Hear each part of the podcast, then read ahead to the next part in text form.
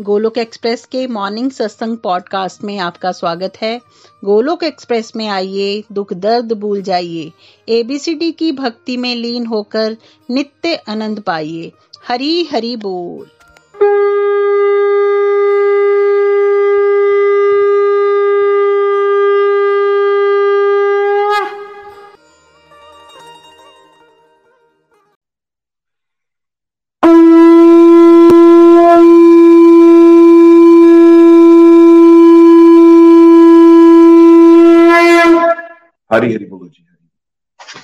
हरी, हरि बोल, हरी, हरि बोल।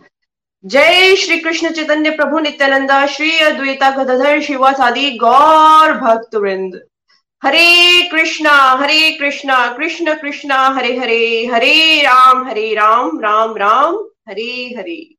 Busy through the body free as a soul Hari, Hari बोल, हरी, हरि बोल। शरीर से रहिए व्यस्त, आत्मा से रहिए मस्त, हरि नाम जपते हुए। Transform the world by transforming yourself ना शस्त्र पर, ना शास्त्र पर, ना धन पर, ना ही किसी युक्ति पर। मेरा तो जीवन आश्रित है। हे प्रभु, केवल और केवल आपकी कृपा शक्ति पर। गोलोक एक्सप्रेस में आइए। दुख दर्द भूल जाइए। एबीसीडी की भक्ति में लीन होगे। नित्य आनंद पाइए। घर घर, मंदिर, हर मन, मंदिर। आप सभी का आज के सत्संग में बहुत बहुत स्वागत है। श्रीमद भगवत गीता की जय, गौर निताई की जय, श्री राधा श्याम सुंदर की जय। आप सभी का आज के लाइव सत्संग में बहुत बहुत स्वागत है। जो भी डिवोटीज हमें यूट्यूब के माध्यम से देख रहे हैं, उनका बहुत बहुत आभार है। जैसा कि आपको पता है कि निखिल जी के निर्देशानुसार हमने सरल भगवत गीता सार रूप का जो है वो आस्वादन ले रहे हैं बहुत से डिवोटीज के माध्यम से और बहुत से डिवोटीज ने सबसे पहले हमें गोलोक एक्सप्रेस के संगठन के बारे में बताया, फिर मिसकनसेप्शन के बारे में बताया। तो अब जो है वो कारवा शुरू हो गया है वट इज़ भगवत गीता हमने समझा। अब हम समझ रहे हैं जो हर चैप्टर का, जो भगवान श्री हरि ने हमें भगवत गीता बताई है, उसमें हम हर चैप्टर का साथ समझ रहे हैं। और पिछले जो चैप्टर थे, वो सेकंड चैप्टर था और रोशन जी ने बहुत सुंदर तरीके से हमें सेकंड चैप्टर का सार हमें समझाया। और आज हम समझेंगे थर्ड चैप्टर का सार, भगवान की वाणी को ग्रहण करते हुए हम भगवान श्री हरि को नमन करते हैं ताकि वो हमारी बुद्धि में बैठे और हम उसको ग्रहण कर पाए और अपने गुरुओं को वंदन करते हैं ताकि वो हमारी मदद करें और हमारे में अहंकार ना आ पाए और हम उस ज्ञान को सरल तरीके से अपनी बुद्धि में ग्रहण भी कर पाए और अपने मन को स्थिर भी कर पाए। तो चलिए, अब हम स्टार्ट करते हैं थर्ड चैप्टर का सार, जिस चैप्टर का नाम है कर्म योग। ठीक है? तो चलिए स्टार्ट करते हैं कर्म योग को। प्लीज़ पढ़िए। हरि हरि अध्याय तीन, कर्म योग। पॉइंट वन भगवान के लिए यज्ञ रूप में कर्म करना चाहिए, नहीं तो कर्म इस संसार में बंधन का कारण बनेंगे। हरि हरि बोल। हरी हरि बोल, हरी हरि बोल। तो सबसे पहले इस चैप्टर का नाम बहुत सुंदर है, कर्म योग। कर्म योग यानी कि कर्म करना, कार्य करना। तो हम सबको इस संसार में आए हैं तो सबसे पहले भगवान ने हमें समझाया है कि कर्म की महानता है। तो बहुत सारे डिवोटीज को ये लगता है कि भगवत गीता है या फिर भगवान का पथ है तो घर बार छोड़ के जाना पड़ता है। नहीं, हमें भगवान कर्म करने के लिए मोटिवेट कर रहे हैं। लेकिन कर्म किस तरीके से करना है? क्योंकि कर्म के माध्यम से ही व्यक्ति अपना उद्धार कर सकता है। कर्म कैसे करना है? कर्म करना है भगवान की प्रसन्नता के लिए। कर्म, यानी कि कार्य। योग, यानी कि भगवान से जुड़ना। भगवान से जुड़कर कार्य करने को कर्म योग कहा गया है। भगवान से जितना हम कनेक्शन स्ट्रांग रखेंगे और उस भाव से कर्म करेंगे कि जो भी हम कर्म करें, वो भगवान की प्रसन्नता के लिए करें। तो हमने सबसे पहले क्या समझा? भगवान के लिए यज्ञ रूप में कर्म करना चाहिए। तो भगवान के लिए कार्य करना चाहिए। इस संसार में जो भी व्यक्ति कार्य कर रहा है, वो किसके लिए कर रहा है? वो अपने लिए कर रहा है। अपनी सेंसेस को खुश करने के लिए कर रहा है। जैसे एक माँ खाना बनाती है अपने बच्चे के लिए। तो वो उसके अंदर भाव क्या होता है? मेरा बच्चा है। मैंने अच्छे खाना बनाना है। मैंने अपने घर वालों को खुश करना है। वही अगर हमारे अंदर ये भाव आ जाए तो फिर हम बंधन में बन गए। है तो वो कार्य कार्य करना है, लेकिन ये क्या कार्य है? ये अच्छा कार्य है। एक माँ अपने बच्चे को खाना बना के दे रही है, अपनी फैमिली को दे रही है अच्छा कार्य है। लेकिन एक्सपेक्टेशन इससे जुड़ जाती हैं। इससे सा काम कर्म बोला जाता है बेसिकली सकाम कर्म के माध्यम से क्या हो जाता है कि आपकी एक्सपेक्टेशन जुड़ जाती है। जैसे कल को आपको ये एक्सपेक्ट हो जाए एक्सपेक्टेशन हो जाएगी कि आपने अपने बच्चों के लिए बहुत अच्छे अच्छे कार्य किए हैं, आपने अपने पति को बहुत अच्छे से देखा है तो आपकी एक्सपेक्टेशन जुड़ जाती है। फिर वो बंधन का कार्य बन जाती है इसी संसार में। ये कोई आफ्टर डेथ की बात नहीं हो रही। पहले तो हम इसी संसार के बारे में सोचेंगे ना, इसी संसार में हमारी एक्सपेक्टेशन जुड़ जाती है। फिर कल को आपकी एक्सपेक्टेशन पूरी ना हो। मान लीजिए हम बीमार हो गए हैं, हमारा कोई देखभाल अच्छे से ना कर पाए तो हमें क्या लगता है कि मैंने सारी उम्र इनका किया और इन्होंने मेरा ध्यान भी नहीं रख पाते ये? ये तीन दिन ध्यान नहीं रख पाते। तो ये क्या है? ये सकाम कर्म है। तो ये इस चीज़ से निकलना बहुत मुश्किल है, लेकिन भगवान कह रहे हैं, अगर तुम मेरे लिए कार्य करो मेरे लिए कार्य करोगे तो तुम बंधन से मुक्त होगे। जो संसार में हम बंधन पकड़ के रखते हैं ना, ये मेरा है, ये मेरे लिए है, उससे तुम मुक्त हो जाओगे।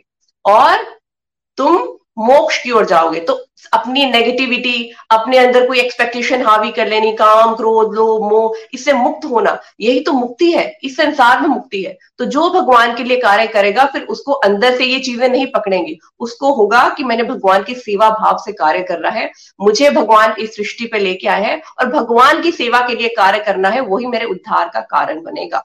अब भगवान कह रहे हैं कि अच्छे कर्म बंधन का कार्य है, ठीक है? और बुरे कर्म क्या है? वो भी बंधन का कार्य है। बुरे कर्मों में तो कोई डाउट ही नहीं है ना। अगर आप आ, आपकी एक माँ की ड्यूटी अपने बच्चे को खाना देना अगर वो नहीं दे रही तो वो बुरा कर्म। क्यों नहीं दे रही? वो बुरा कर्म है। तो सबसे पहले तो यही समझना है हम कर्मों से छुटकारा नहीं पा सकते क्योंकि जो ह्यूमंस की टेंडेंसी है वो बनी ही ऐसी है कि वो बैठा हुआ भी कर्म कर रहा है मन वचन और शरीर से। वो तो करेगा ही करेगा। तो लेकिन हमने कर्म करने हैं। कर्म कैसे करने हैं? भगवान की प्रसन्नता के लिए। अदरवाइज़ वो बंधन का कार्य बन जाएगी। पहला तो बंधन का कार्य होगा कि अच्छा कर्म किया तो बंधन का कार्य। बुरा कर्म किया तो फिर वो तो बंधन का कार्य है ही। वो आपको दुख देगा, तकलीफ़ देगा। अब आफ्टर डेथ समझते हैं कि आफ्टर डेथ क्या है? आफ्टर डेथ क्या होगा कि जब भगवान श्री भगवत गीता में कहते हैं कि अगर अगर कोई अपने कार्य को गलत तरीके से करता है, पहले तो उसको नरकों में भोगना पड़ेगा। वो तो बंधन का कार्य हो गया। उसमें तो कोई डाउट नहीं है। हमने बचपन से यही सुना हुआ है कि बहुत ज़्यादा प्रताड़ित किया जाता है उस जीव को जिसने बुरे कर्म किए हैं। फिर अगर मान लो उसने अच्छे कर्म भी किए तो क्या हो जाएगा अच्छे कर्म से? हम सभी कहते हैं ना, अच्छे कर्म करो, अपनी ड्यूटीज़ करो, वही काफ़ी है। ड्यूटीज़ भी अकेली करेंगे, दान पुण्य भी करेंगे तो उसमें अहंकार आ जाता है, अगर आप भगवान के लिए नहीं कर रहे हो। तो हो जाता है ना, मैं कर रहा हूँ। मैं कर रहा हूँ मतलब मैं अच्छा कार्य कर रहा हूँ, मैं बहुत अच्छा हूँ। तो बंधन का कार्य हो गया। तो फिर ये आफ्टर डेथ आपको अच्छे होने का परिणाम मिलेगा। आपको अच्छे अच्छे लोगों में स्वर्ग लोग जो कि हम सोचते हैं कि हमने स्वर्ग लोग जाना है। स्वर्ग लोग हमारी डेस्टिनेशन नहीं है। ठीक है? भगवान स्वर्ग लोग भेज देंगे। इवन ब्रह्मा जी भी परमानेंट नहीं है तो फिर ब्रह्म लोग भी चले जाएँगे। होगा क्या? लेकिन जो व्यक्ति वहाँ पर जाएगा, उसको फिर हिसाब किताब करने के लिए इस मृत्यु लोक में आना पड़ेगा, जहाँ पे जन्म, मृत्यु, जरा, व्याध, फिर है। ठीक है? तो अच्छे कर्म भी करेगा, फिर उसको नीचे आना पड़ेगा। तो फिर वो फिर वो परमानेंट घर तो गया ही नहीं। परमानेंट घर कहाँ है? भगवान का धाम। वो परमानेंट घर है। जो भी इंसान अपने उद्धार के लिए कार्य करना चाहता है, उसको अपने परमानेंट घर जाना है। और परमानेंट घर कैसे जाएगा? जब वो भगवान के लिए कार्य करेगा। जिसके लिए कार्य करेगा, उसी के पास तो जाएगा। अगर संसार के लिए कार्य करेंगे, सीधी सी बात है तो संसार के हो जाएँगे। अगर भगवान के लिए कार्य करेंगे तो भगवान के हो जाएँगे। तो फिर हम क्या करेंगे? हम परमानेंट होम वापस जाएँगे। तो हमने जो भी संसार में कार्य करने हैं, वो भगवान के धाम में जाने के लिए कार्य करने हैं। इसीलिए भगवान कहते हैं जो अच्छे कर्म करेगा वो भी बंधन का कार्य है, जो बुरे कर्म करेगा वो भी बंधन का कार्य है। बंधन से मुक्त होना है, इस संसार में भी बंधन से मुक्त होना है, दुखों से मुक्त होना है तो भगवान के लिए कार्य करो और आफ्टर डेथ भी उसका फ़ायदा है और अभी भी उसका फ़ायदा है। कोई अलग नहीं है आफ्टर डेथ आपको ये नहीं है कि आज आप कुछ अलग हो या आफ्टर डेथ आप कुछ अलग हो जाओगे। जो जो स्थिति आपने आज प्राप्त की है आफ्टर डेथ भी आपको वही स्थिति प्राप्त होगी। हरी बोल। नेक्स्ट पढ़िए प्लीज़ हरी हरी बोल। पॉइंट टू भोग लगाकर प्रसाद रूप में भोजन ग्रहण करना चाहिए, क्योंकि जो इंद्रिय सुख के लिए भोजन बनाते हैं, वो पाप ही इकट्ठा करते हैं। हरि बोल। भगवान यहाँ पे क्या हमें महत्व महत्व बता रहे हैं? हरे कृष्ण। क्या बता रहे हैं? कि हमें भोग लगाकर ही प्रसाद ग्रहण करना चाहिए। भोग लगाने का मतलब है कि जो भी आप अपने घर में, जो भी आप खाते हो तो अगर आप भगवान को भोग नहीं लगा रहे हो तो उसमें पाप वास करता है। सबसे पहले पाप वास तो इसलिए कर, भी करता है क्योंकि देखिए भगवान ने हमें दिया है। सब कुछ भगवान का है। तो अगर हम उनको ही नहीं अर्पित करेंगे तो पाप ही खा रहे हैं। घर के बड़े हैं उनको बुज़ुर्ग हैं उनको नहीं ऑफ़र करेंगे तो पाप ही खा रहे हैं। दूसरी चीज़ जब जो अन्न आपके घर में आया होता है पता नहीं कितनी कितनी जो है वो डिस्ट्रीब्यूशन डिस्ट्रीब्यूटर के पास जाता है किसानों के पास होता है बहुत तरह के उसमें नेगेटिविटीज होती हैं। तो जब आप उसको ग्रहण करोगे, वो सारी नेगेटिविटी आपके अंदर जाती है। तो जैसा अन्न, वैसा मन। तो अगर हम चाहते हैं, हमसे पाप कर्म ना हो तो अपने अंदर पाप को भेजना नहीं है। तो जो भी पाप खाएगा, उसकी प्रवृत्ति पाप की ही होगी। प्रवृत्ति पाप की मतलब उसे पापमय एक्टिविटीज़ होंगी। तो मन जो है, वो चंचल रहेगा। तो हम ये तो हमेशा ही सुनना चाहता है ना, जैसा अन्न, वैसा मन। तो हमें क्या करना है? हमें भगवान को भोग लगाकर ही प्रसाद ग्रहण करना है। प्रसाद की फुल फॉर्म होती है परमात्मा के साक्षात दर्शन। अगर आप परमात्मा के साक्षात दर्शन करना चाहते हो तो पाप में अन्न खाकर नहीं होंगे। वो भक्ति में प्रसाद खा के होंगे। और जो भी आपके घर में आ रहा है, उसको भगवान को ऑफ़र कर कर ही हमें ग्रहण करना चाहिए, क्योंकि हम पात्र नहीं है इस संसार में किसी भी चीज़ को लेने के लिए। जो भी संसार में है, वो भगवान का है। इवन ये शरीर भी है, वो भी भगवान का ही तो है। तो हम इसको भोग रहे हैं। तो हमने, हम भोगता नहीं है। भोगता भगवान है। हम क्या है? हम सेवक है। तो भगवान को ऑफ़र करते हुए हम सब, हमें सब कुछ ग्रहण करना चाहिए। उसके कुछ नियम और सब कुछ होते हैं तो उसको फॉलो करते हुए जैसे तुलसी का पत्र उसमें डालकर आप भोग लगाइए। अगर आपकी स्थिति ऐसी है कि आप जो है वो भगवान को ऐसे नहीं डायरेक्ट ऑफ़र करके खा सकते तो आपको मानसिक तौर पर अगर आप बाहर हो तो मानसिक तौर पर भगवान को नमन कर कर जो है वो फिर ही अन्न जो है वो ग्रहण करना चाहिए। अदरवाइज़ आपके अंदर पाप वास करेगा और हम कोई नहीं चाहता कि हमारे अंदर पाप वास करे, है ना? तो जैसा अन्न वैसा मन जैसा पानी वैसी वाणी। अब जैसा पानी वैसी वाणी का क्या है? जो आप जल ले रहे हो, उसमें भी बहुत ज़्यादा नेगेटिविटी होती है, ठीक है? तो हमें क्या करना है? हमें जो है भगवान को अर्पित कर कर ही जो है वो जल ग्रहण करना चाहिए। किसी के मन में क्वेश्चन आता है कि हर बार ही भगवान को ऑफ़र करूँ? नहीं, कुछ अलग तरीके भी होते हैं। जैसे आपने एक गिलास पानी का जो है वो पानी को आगे पानी का भगवान को ऑफ़र कर दिया, सुबह वही आपके वाटर वाटर कूलर में आपने डाल दिया। तो सारा दिन आप वो पियो। अदरवाइज़ नहीं तो जब भी आप जल पीते हो तो आप जो है आँखें बंद कर कर भगवान का स्मरण करो और उसको ग्रहण करो। तो बहुत ही ये सिंपल तरीका है और भगवान का जितनी बार भी आप जल पियोगे, आपको भगवान का स्मरण भी आएगा तो ऑटोमेटिकली हमारी बुद्धि भी शुद्ध होगी। तो अगर हम ये एक्टिविटीज़ करते हैं तो हमारा अंतर अंतर का जो अंदरूनी है, वो क्लीन क्लींजिंग होती है उसकी। तो ये this is the best technique जो भगवान ने बहुत ही सरल तरीके से हमें समझाया। हरी हरी बोल। नेक्स्ट पढ़िए प्लीज़ हरी हरी बोल। पॉइंट थ्री जो लोग शास्त्रों की अवहेलना कर इंद्रियों भोगों में लगे रहते हैं उनका जीवन व्यर्थ है। हरि बोल। सिंपल सी बात है हरी हरी बोल जो मनमाने ढंग से अपना जीवन जीते हैं। हम हर जीव को आदत पड़ी हुई है मनमाने ढंग से जीवन जीने की क्योंकि हम पापमय अन्न खाते हैं और हमारे जो कलयुग में जो है, हमारी जो कैपेबिलिटीज है, वो वैसे ही लो हो चुकी है। मानसिकता जो है, वो बहुत ही लो हो चुकी है। तो हम माने मनमाने ढंग से जीवन जीते हैं। तो हमें जीवन जीना है शास्त्रों के आदेशानुसार। तो जैसे कोई कोई भी व्रत रखता है, कुछ भी एक्टिविटीज़ कर लेता है है ना? क्यों? क्योंकि मनमाने ढंग से जीवन जीना चाहता है। कोई भी अगर हम हम जो जैसे अभी भोग की बात की है तो कोई क्या मन नहीं करता भोग लगाने का ना, क्योंकि संसार में इतना लिप्त है मन। तो व्यक्ति कहेगा, क्या फ़ायदा है भोग लगाने का? ऐसा तो ये तो अंधविश्वास है, मैं तो ऐसे ही खा लेता हूँ। तो शास्त्रों की अवेलना होती है। मैं इन चीज़ों को नहीं मानता। मैं शास्त्र, एक तो होता है कि आप, हमारी कैपेसिटी कम है, लेकिन हम करना चाहते हैं। That is different over period of time वो इम्प्रूव हो जाती है। ठीक है? उसमें कोई संदेह नहीं। वो बंदा जो है, वो एटलीस्ट जो है, वो प्रयास तो कर रहा है और भगवान उसके प्रयास को देखते हैं और उसको इंप्रूव करने का मौका देते हैं। लेकिन जो अवेलना करता है, बिल्कुल ही ऐसा है कि वो डिसरिस्पेक्ट करता है। मैं इस चीज़ को नहीं मानता।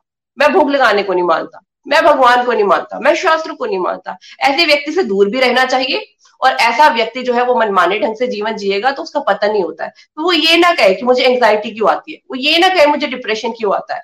वो ये ना कहे कि मेरे जीवन दुखों से क्यों भर रहा है? क्योंकि उसने ये खुद चयन किया है। क्योंकि मनमाने ढंग से जीवन जीने का मतलब है दुखों का चयन करना।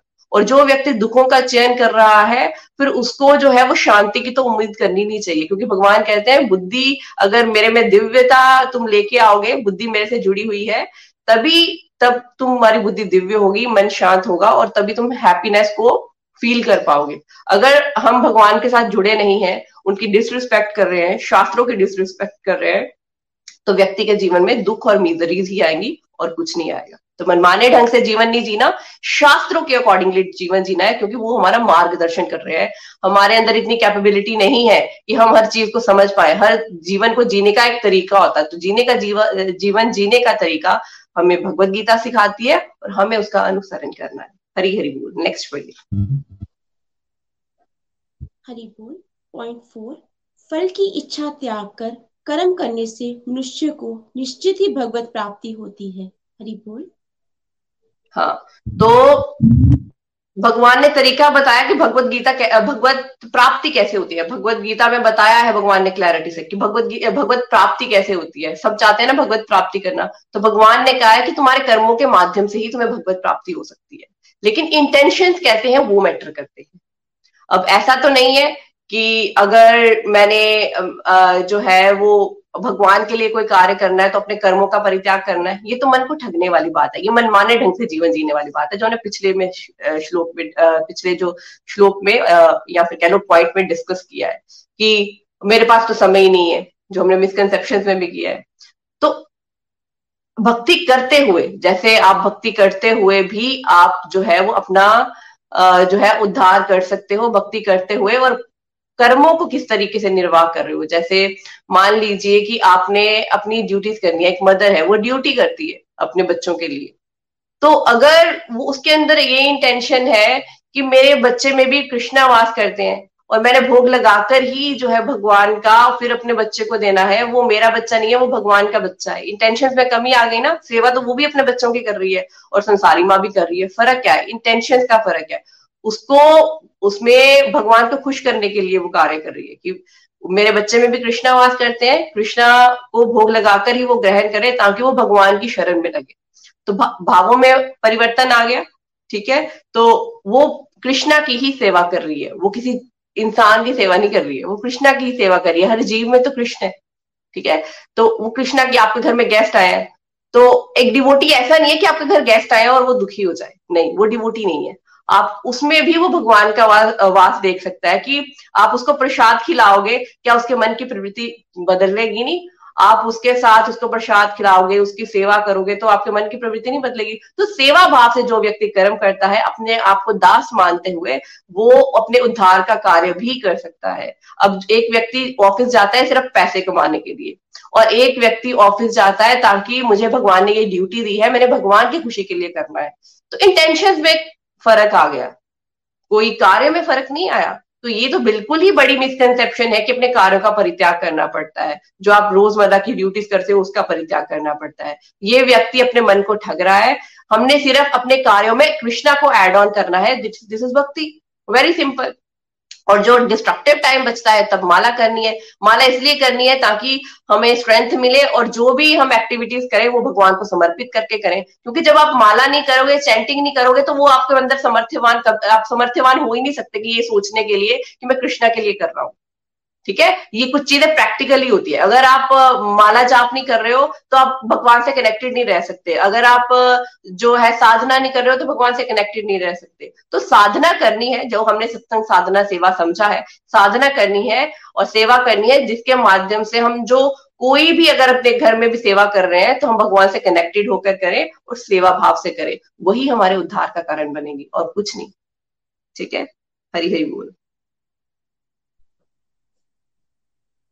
पॉइंट श्रेष्ठ पुरुष जैसे जैसे कार्य करता है, सामान्य मनुष्य उसी के अनुरूप आचरण करते हैं। हरि बोल। देखिए, हरि बोल।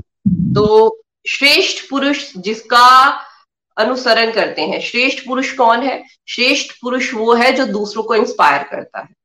हमारी लाइफ में अलग अलग हमारे जो होते हैं इंस्पिरेशंस ठीक है? किसी की इंस्पिरेशन होगी उनकी मदर किसी की इंस्पिरेशन होगी उनके फादर किसी की इंस्पिरेशन होगी उनके टीचर्स किसी की इंस्पिरेशन होगी उनके गुरु, किसी की इंस्पिरेशन हो गए उनके जो मान लीजिए कोई स्पोर्ट्स में है तो स्पोर्ट्स में उनके जो कोच हैं या फिर स्पोर्ट्स में जिनको वो फॉलो करते हैं, वो कैसे करते हैं, उनको फॉलो करते हैं। तो हर किसी के एरिया ऑफ़ कंसर्न में कोई ना कोई इंस्पिरेशन होती है, और जिसको वो देखता है कि मैं ऐसा बनना चाहूँगा। तो हर किसी का एरिया ऑफ़ कंसर्न अपना अलग अलग होता है। जैसे अगर हम अपनी बात करते हैं एज अ पेरेंट तो हमारे बच्चे अनुसरण करते हैं हमें। बड़े भाई की बात करो, घर में बड़े भाई हैं तो आपके छोटे भाई बहन आपका अनुसरण करते हैं। पेरेंट्स का और भाई बहनों का तक का अनुसरण करते हैं। तो हर जीव किसी ना किसी को इंस्पायर कर रहा है इस इस सिनेरियो में। हर जीव। तो हमें भगवान कह रहे हैं कि जो आपको देख रहे हैं उनको कैसा बनना है जैसे आप हो। Action speaks louder than words ये हमने सुना है। तो इसका मतलब क्या है? कि आपकी एक्टिविटीज़ जो है वो ज़्यादा मैटर करती हैं रादर कि आप किसको कितना बोल रहे हो। आप अगर खुद फ़ोन पे लगे हो, आप अपने बच्चे को नहीं बोल सकते कि फ़ोन पे मतलब। कैसे बोल सकते हो? वो तो फटाफट जवाब देने, दे देंगे बच्चे आपको कि आप भी तो फ़ोन पे लगे रहते हो। तो उसके पहले हमें चीज़ों पे इम्प्लीमेंट करना है। अगर हम भगवान के रास्ते में लगे हुए हैं छोटी छोटी एक्टिविटीज़ करते हैं तो बच्चे आज चाहे नहीं कर रहे हैं, लेकिन over a period of time आपको देखते देखते उनका भी मन करेगा कि हम भी करें। जो मेरे पेरेंट्स कर रहे हैं, वो करें। तो जो आप करोगे, वो वही करेंगे। अब जैसे आज की डेट में जो है, वो मोदी जी, श्रीमद भगवत गीता का कितना प्रचार प्रसार कर रहे हैं। उन्होंने फॉरन जाके फास्ट रखा और बहुत से बच्चों ने भी फास्ट रखना शुरू किया उनको देख के, क्योंकि वो बहुत ज़्यादा जो लोगों को इंस्पायर करते हैं। तो जैसा जैसा जो श्रेष्ठ पुरुष करेगा, जो उनका अनुसरण कर रहे हैं, वो वैसे ही करेंगे। ठीक है ना? तो जैसे हमारे देश के प्राइम मिनिस्टर कर रहे हैं तो जिनको, जो जिनको फॉलो करते हैं, वो करेंगे ना कि ये देखो कितना अच्छा कार्य कर रहे हैं। हमें कितना गर्व, गर्वान्वित फील होता है कि भगवत गीता का प्रचार, जो प्रसार है, वो हर जगह रहा है। ठीक है? तो हमें इसी तरीके से भगवान की कृपा से ये कार्य करना है। हरी, हरि बोल। नेक्स्ट पढ़ते हैं। हरि बोल। पॉइंट सिक्स जैसे अज्ञानी फलों में आसक्त होकर कर्म करते हैं वैसे ही ज्ञानी को फलों से अनास अनासक्त होकर सामान्य जन को प्रेरणा देने के लिए कर्म करना चाहिए। हम्म। तो जो श्रेष्ठ पुरुष है उसको ज्ञानी की तरह एक्ट करना चाहिए अज्ञानी की तरह एक्ट नहीं करना चाहिए। ज्ञानी और, और अज्ञानी में क्या फ़र्क है? ज्ञानी व्यक्ति वो है जो कार्य करता है लेकिन कार्यों से जुड़ नहीं जाता। वो फलों से जुड़ नहीं जाता। हम क्या करते हैं? फलों से जुड़ के कार्य करते हैं। संसारी व्यक्ति की यही पहचान है। एक्टिविटीज़ में तो कोई बदलाव नहीं आया। ठीक है? जैसे आपने कोई भी अगर ऑफ़िस में काम कर रहा है, उसके अंदर बस ये एक्सपेक्टेशन है कि बस मेरी अप्रिसिएशन हो, मैं बॉस की नज़रों में बहुत अच्छा बन जाऊँ और मुझे प्रमोशन मिल जाए या मेरी इंक्रीमेंट हो जाए। ऐसा ज़रूरी तो नहीं है, ये तो जो आपके जैसा जैसा आपके नसीब में लिखा है, वैसा वैसा हो जाएगा। आपके हाथ में नहीं है। ये वही बात है कि अगर बच्चा एग्ज़ाम दे रहा है तो वो ये एक्सपेक्टेशन रखे कि नंबर मुझे, मेरे हिसाब से आने चाहिए। नहीं। हमारा काम है कि हम एग्ज़ाम कैसा दे रहे हैं। नंबर्स पे हमारा कोई राइट नहीं है। कभी हमारे नंबर कम आते हैं, कभी ज़्यादा आते हैं। ये टीचर पे डिपेंड करता है और जितने हमें मिल रहे हैं, वो तो मिलने ही। ठीक है? तो हमें प्रयास पे इफ़ेक्ट करना है। जो फल है उस पर नहीं उम्मीद करनी। जो फलों पे रहेगा, वो हमेशा दुखों में रहेगा। क्योंकि फलों की एक्सपेक्टेशन कर, फलों से जुड़ना मतलब दुखों का घर। ठीक है? आज की डेट में हो सकता है आपको सुख भी मिल जाए। फलों, आपके मन के मुताबिक अगर रिज़ल्ट आ गया ना तो आपको सुख भी मिल जाए। लेकिन आप हमेशा सुख और दुख में रहेंगे। और हमने फ़र्स्ट पॉइंट में यही समझा है कि जो इंसान फलों से जुड़ा रहेगा, वो क्या रहेगा? वो बंधन में बन जाएगा। तो हमें अपनी ड्यूटीज़ करनी है ड्यूटीज़ भगवान को समर्पित करनी है। जो इस तरीके से करेगा, उसके लिए वो ज्ञानी है। और जो इस तरीके से नहीं करेगा, और संसारी ढंग से करेगा, फलों से जुड़कर करेगा, वो बंधन में फंस जाएगा, वो अज्ञानी है, ठीक है? तो भगवान कह रहे हैं कि जो श्रेष्ठ पुरुष है, उसको ज्ञानी की तरह एक्ट करना है, अज्ञानी की तरह नहीं, ठीक है? हरी बोल नेक्स्ट पढ़िए। हरी बोल। ज्ञानी मनुष्य को चाहिए कि वे अज्ञानी लोगों को कर्म करने से रोके नहीं, बल्कि स्वयं भक्ति भाव से कर्म करते हुए उन्हें भी अपने नियत कर्म में, करने में लगाए। हरि बोल। हरी, हरि बोल। जो तो इस रास्ते में आगे बढ़ गए, ठीक है? तो हर व्यक्ति क्या करता है? अपनी स्टेज के अकॉर्डिंगली बोलना शुरू कर देता है और कहना शुरू कर देता है। मान लीजिए मेरी उम्र है पैंतीस साल। ठीक है? और मेरे जीवन में बहुत सारा ही मैंने, मुझे लगा कि भगवान से जुड़ के मुझे बहुत फ़ायदा होगा और मैं इतनी माला करती हूँ, इतना ऐसे एफर्ट्स कर रही हूँ भक्ति के लिए तो मैं कहूँ कि मेरा सात और आठ साल का बच्चा भी उतना कर ले। तो ये रॉन्ग एक्सपेक्टेशन है ना? क्योंकि हमने वो अचीव किया है तो हमें लगता है कि हमारा बच्चा भी ये करे। पहले हमें ये देखना चाहिए कि हम, हमने किस उम्र में किया था और हमारी स्ट्रेंथ कब बनी है और हमने कब इस, इसका अनुसरण किया? और हम ये एक्सपेक्टेशन बच्चे से भी लगाएँगे कहीं ना कहीं हम गलत है। ठीक है? आपके घर में आपके बच्चे बड़े हो चुके हैं। कोई बीस साल का है इक्कीस साल का है। आपको चालीस साल की उम्र में ये समझ आई कि हमें तो भगवान के रास्ते में लगना चाहिए। और आप उसको दिन रात टोकते रहते हो कि भाई ऐसा कर ऐसा कर ऐसा कर मैं तो इतनी माला कर लेती हूँ मैं तो ऐसे कर लेती हूँ मैं तो ऐसे कर लेती हूँ। तो ज्ञानी जो है जिसको ये समझ आ गई है कि इस रास्ते में फ़ायदा है। नो no डाउट वो दूसरे का फ़ायदा ही चाहता है, लेकिन दूसरे का फ़ायदा चाहने में उसका नुकसान हो जाता है। जैसे एक एक माँ है, वो अपने बच्चे से बहुत प्यार करती है, लेकिन वो कहती है कि मैं अपने बच्चे को जो है बड़ा अपने हिसाब से चलाऊं कंट्रोल करके रखूँ तो वो बच्चा क्या हो जाएगा, एक एक टाइम आएगा कि फ्रस्ट्रेटेड हो जाएगा। वो आपके, आपको रिपेल करना शुरू कर देगा कि हमेशा ही ओवर प्रोटेक्टिव होके रहते हो, मुझे मेरी लाइफ जीने नहीं देते हो। सिमिलरली ऐसा ही होता है। जब आप भक्ति के रास्ते में हो और आपको पता लग गया कि यहाँ पर फ़ायदा है तो आपने दूसरों को खींचना शुरू नहीं करना है। ये गोलोक एक्सप्रेस में भैया ने बहुत सुंदर तरीके से हमें हमेशा ये क्लैरिटी दी है और इस क्लैरिटी को हम यही प्रेयर करते हैं कि संभाल के रखें। क्योंकि सबसे ज़्यादा चीज़ जो है वो इस इस संसार में यही होती है। हम दूसरों को पुश करना शुरू कर देते हैं, ज़बरदस्ती करनी शुरू कर देते हैं, जिसके कारण जो हमारे में और आगे जनरेशन में या दूसरों में एक डिफरेंस आ जाता है। हमें सिर्फ़ अपने आप पे कार्य करना है। जितना हम अपने आप पे कार्य करेंगे दूसरे अपने आप प्रभावित होंगे और उनकी ग्रेजुअल प्रोग्रेस के लिए कार्य करना है। अगर मान लीजिए बहुत बड़े बच्चे हो गए हैं वो नहीं आपकी बात सुनते हैं तो आप उनके लिए सब, सबसे पहले तो प्रेयर्स करिए। दूसरी बात उनको प्रसाद ही खिलाइए। अगर वो प्रसाद ऐसा मानते हैं कि हम भोग लगा के नहीं खाना चाहते तो आप उनको बताने की ज़रूरत नहीं है सिर्फ़ प्रसाद खिलाइए उनको। ठीक है? भगवान को अर्पित किया हुआ ही खिलाइए। और सबसे बड़ी बात है कि अगर आप जब भगवान को अर्पित किया हुआ खिलाओगे तो उनका मन वैसे ही काफ़ी हद तक परिवर्तित हो जाएगा। जब वो आपके आचरण को देखेंगे तभी वो परिवर्तित हो जाएँगे। Uh, मुझे एक इंसिडेंट भी अपना याद है कि जब मेरे हस्बैंड जो थे वो यहाँ रहते थे गुड़गांव में तो हम एक एक्टिविटी करते थे। वो क्या थी? मैं पठानकोट में रहती थी और यहाँ रहते थे। तो हम एक एक्टिविटी करते थे। हम कोई ज्ञानी तो थे नहीं तब। लेकिन स्टिल हम एक एक्टिविटी करते थे जिससे जो था, एक बड़ा पॉजिटिव इफ़ेक्ट आता था। हमने कुछ हनुमान चालीसा पढ़ लेनी या फिर मैंने भगवत गीता में क्या समझा है, वो थोड़ा सा पाँच दस मिनट शेयर कर लेना। तो इससे एक पॉजिटिविटी बनी रहती है। तो हर व्यक्ति की अपनी कैपेसिटी के अनुसार हमें दूसरे को नहीं समझाना। दूसरे की कैपेसिटी के अनुसार जो है, हमने कार्य करना है और बात करनी है, जिससे वो एजिटेट ना हो और उसको सुख मिले, शांति मिले। तो ये सबसे इंपॉर्टेंट पॉइंट है, ये सबसे इंपॉर्टेंट चीज़ है भगवत गीता में। कोई अगर पीएचडी का स्टूडेंट है, वो नर्सरी को नर्सरी के बच्चे को पीएचडी वाली बात नहीं बता सकता। उसको अपने, उस, अपने लेवल को थोड़ा नीचे लेके आके नर्सरी के बच्चे तक की बात करनी पड़ेगी। पीएचडी की बात करेगा तो वो करोगे तो वो एजिटेट हो जाएगा। वो कहेगा कि मम्मा पता नहीं क्या बातें करती है। ठीक है ना? तो अब अगर अगर हम किसी को समझाना चाहते हैं, अपने फ्रेंड्स को फैमिली को फ्रेंड जो बच्चे हैं तो हमें उनके लेवल के हिसाब से उनकी दिनचर्या के हिसाब से उनके मन के हिसाब से उनको एक्टिविटीज़ अलॉट करनी है। अपने हिसाब से नहीं चलना अपने मन के हिसाब से नहीं चलना भक्ति भी मन के हिसाब से नहीं होती है। भक्ति भी वैसे की जाती है जैसे मैं भगवान निर्देश दे रहे ठीक है? हरी बोल। नेक्स्ट वीडियो हरी बोल। प्रत्येक व्यक्ति अपने स्वभाव के अनुसार कार्य करता है और किसी के भी स्वभाव को दबाया नहीं जा सकता। हरि बोल। हाँ जी।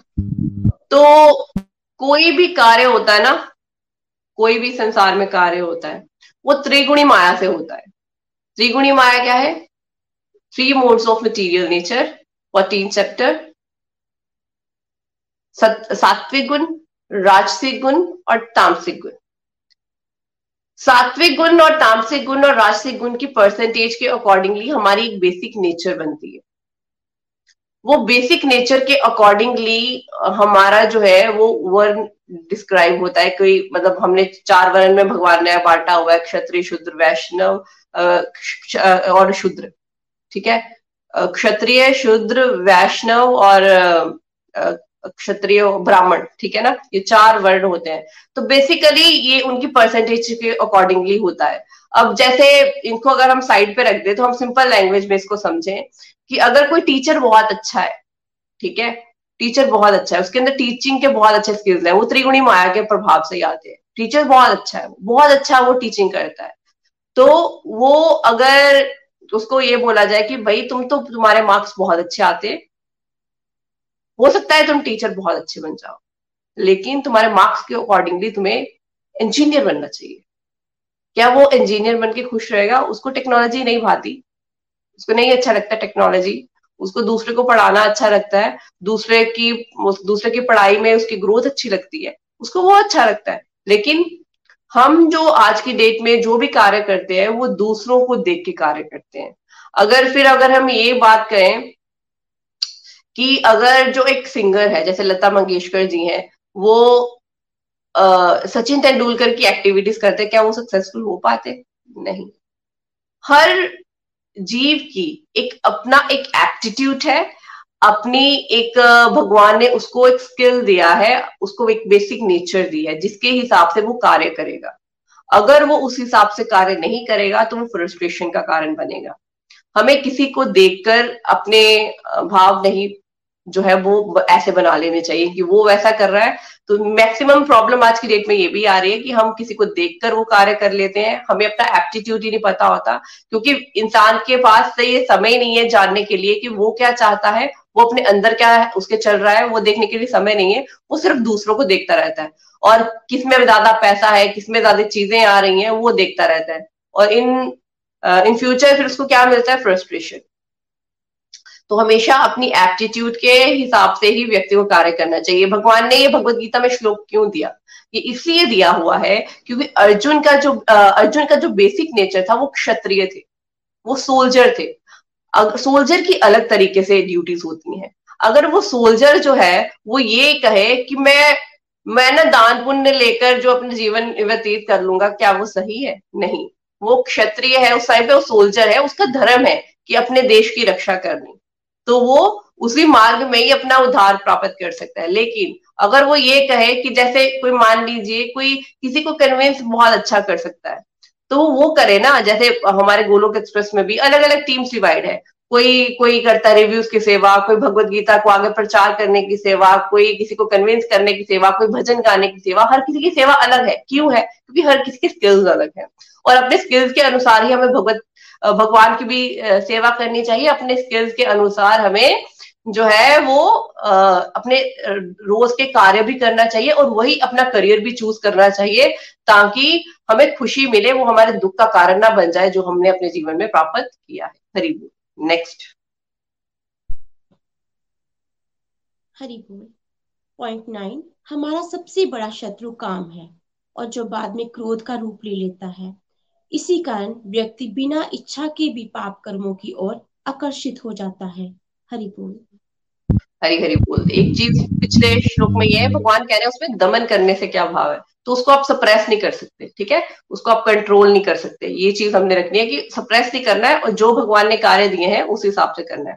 अब भगवान हमें ये बता रहे हैं कि प्रत्येक व्यक्ति अपने स्वभाव के अनुसार ये हो गया ये हमारा सबसे बड़ा शत्रु क्या है? काम है, ठीक है? कामना। सबसे बड़ा शत्रु यही है। क्यों? क्योंकि व्यक्ति के मन में जो कामना आती है, उसको वो पूरे करना चाहता है।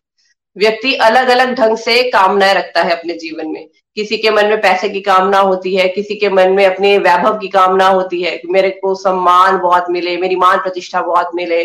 तो ये कामना जो है, वो उसमें आसक्त हो जाता है। तो हमारा सबसे बड़ा शत्रु कौन सा है? कामना है। क्योंकि कामना के बारे में उसके बारे में हम बहुत ज़्यादा सोच विचार करते हैं कि ये कामना मेरी पूरी हो जाए, जैसे किसी की गाड़ी अच्छी रखने की कामना है, वो उसी के बारे में सोचता रहेगा। फिर ज़्यादा ज़्यादा सोचने से उसके अंदर क्रोध उत्पन्न होता है, क्योंकि जब वो चीज़ कर नहीं पाता या फिर उस चीज़ के साथ कुछ बुरा हो जाता है तो उसके अंदर फ्रस्ट्रेशन और क्रोध का कारण बन जाती है। कैसे? मान लीजिए किसी ने कार ली, ठीक है? अब पहले तो ये कार लेनी है, उस पर चलते हैं। कार लेनी है, उसके बारे में व्यक्ति सोच रहा है, सोच रहा है, सोच रहा है। अब उसको अगर कार नहीं मिली तो ये भी फ्रस्ट्रेशन का कारण है। अगर उसने कार ले ली और उसका एक्सीडेंट हो गया तो वो भी फ्रस्ट्रेशन का कारण है। तो किसी चीज़ के बारे में ज़्यादा सोचना और उसमें अटैचमेंट क्रिएट कर लेनी। ज़्यादा सोचते हैं ना हम किसी चीज़ के बारे में।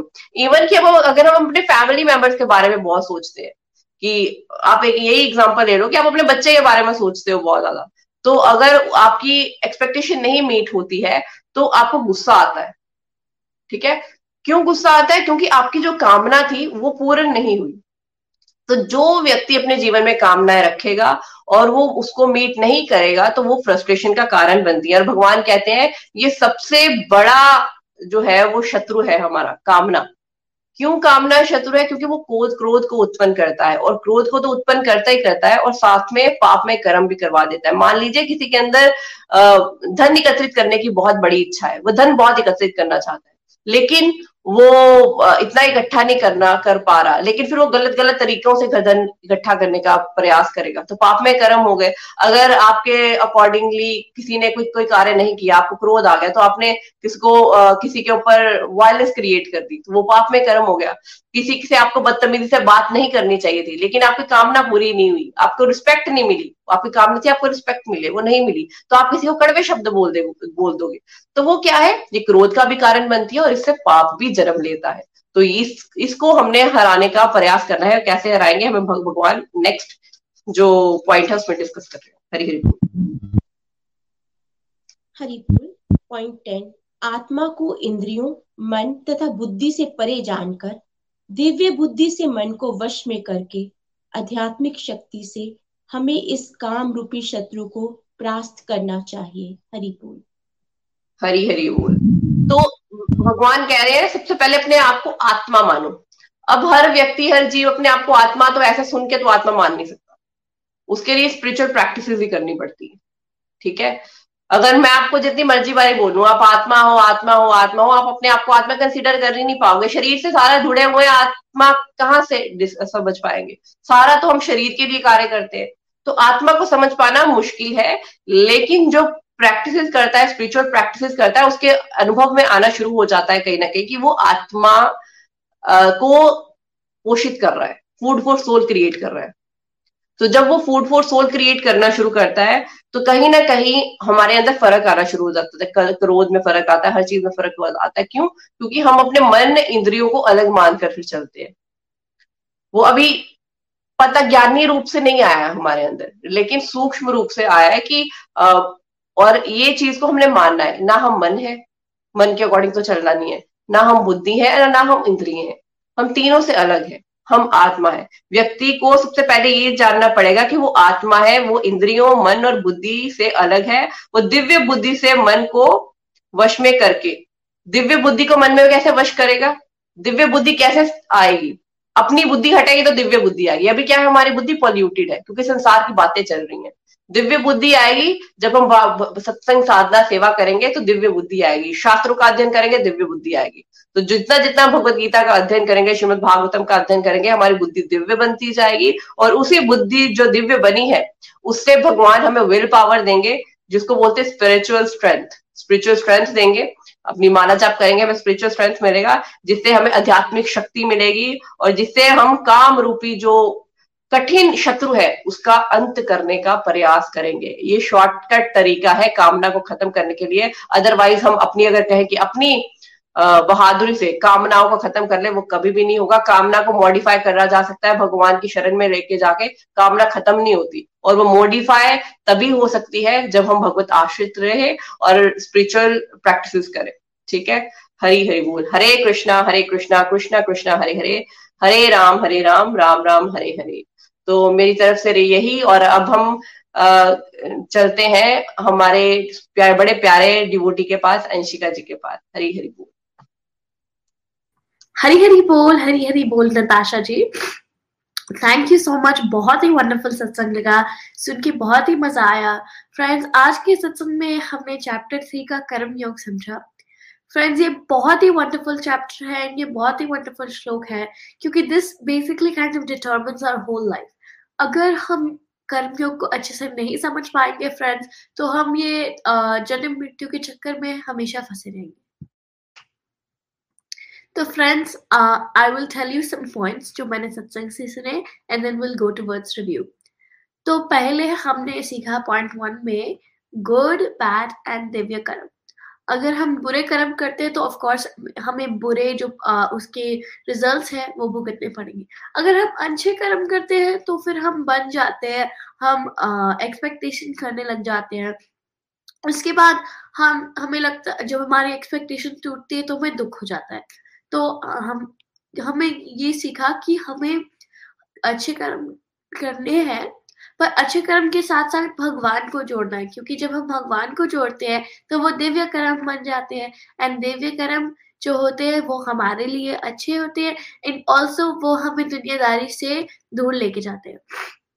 तो हम ये नहीं कह रहे हैं कि अपनी फैमिली से प्यार मत करो और अपनी फैमिली के लिए कुछ मत करो। हम ये कह रहे हैं कि अपनी फैमिली के लिए करो लव देम पर उन्हें इस भाव से देखो कि इनके अंदर भी भगवान है। That's what we trying to say friends हमने नेक्स्ट पॉइंट में ये समझा कि हम जो भी करते हैं जो भी घर में नई चीज़ लाते हैं जो भी हम खाते हैं पानी भी पीते हैं तो हमें उसे भोग लगा के खाना चाहिए पीना चाहिए यूज़ करना चाहिए।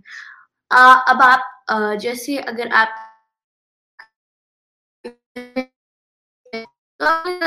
यूज़ करो जैसे अपने घर में नेटफ्लिक्स आए तो आप भोग लगा के उसे यूज़ करो। एंड फिर हम जब एक एक्सक्यूज बनाते हैं एंड मैं कह रही थी कि मैं भी ये एक्सक्यूज पहले बहुत बनाती थी कि मैं हर बार भोग क्यों लगाऊँ, कि हर बार मैं पानी पीऊँगी तो भोग लगाऊँगी, हर बार खाना खाऊँगी तो भोग लगाऊँगी। तो हम हर बार, जैसे देखिए फ्रेंड्स अगर कोई आप कुछ देता है तो आप हर बार पाँच घंटे थोड़ी ना बैठ के थैंक यू बोलते हो, बस थैंक यू बोल देते हो।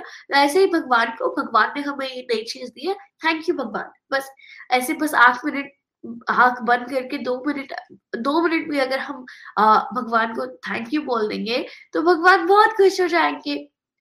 फ्रेंड्स अगर हम भोग नहीं लगाते फ्रेंड्स अगर हम भोग नहीं लगाते तो क्या होता है कि ये हम हम जो यूज़ करते हैं, जो भी हमारे पास आया तो वो पाप ग्रहण करते हैं।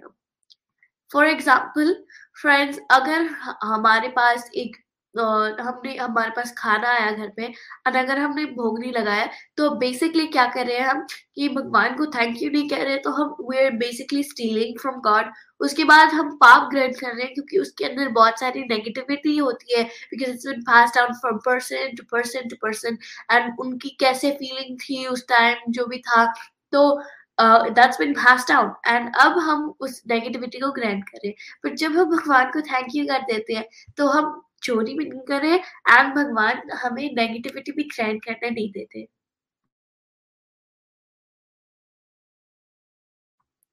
फिर फ्रेंड्स क्या है कि हमें मन के अकॉर्डिंग कर्म नहीं करने हैं। हम बहुत बार कहते हैं कि मेरा मन नहीं कर रहा है, मन नहीं कर रहा है, मेरा मन कर रहा है, मेरा पिज्जा खाने को मन कर रहा है, मेरा काम करने को मन नहीं कर रहा है। फ्रेंड्स ऑफ़ कोर्स हमें ये लगेगा, क्योंकि हम हम हम अपने मन के अकॉर्डिंग जीवन जीते हैं, मन के अकॉर्डिंग कर्म करते हैं। पर हमें अपने मन के अकॉर्डिंग जीवन नहीं जीना हमें अपने मन के अकॉर्डिंग कर्म नहीं करने हैं।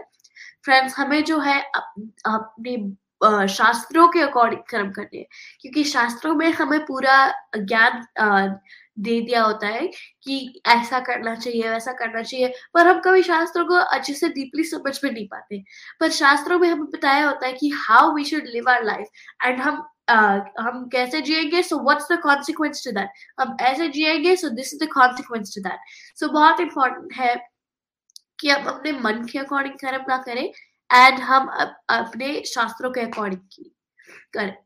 फ्रेंड्स एक और बहुत ही इम्पोर्टेंट पॉइंट कि हमें फल की इच्छा नहीं करनी।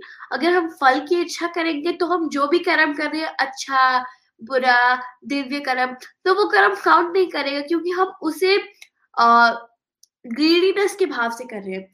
सो so, जब हम डिवोशन करते हैं तो हमें हर चीज़ के लिए ग्रेटफुल होना चाहिए। चाहे हमें कुछ मिले या ना मिले। We should just be happy that हम भगवान ने भगवान ने हमें इतना केपेबल समझा कि वो हमें ड्यूटीज़ दे रहे हैं।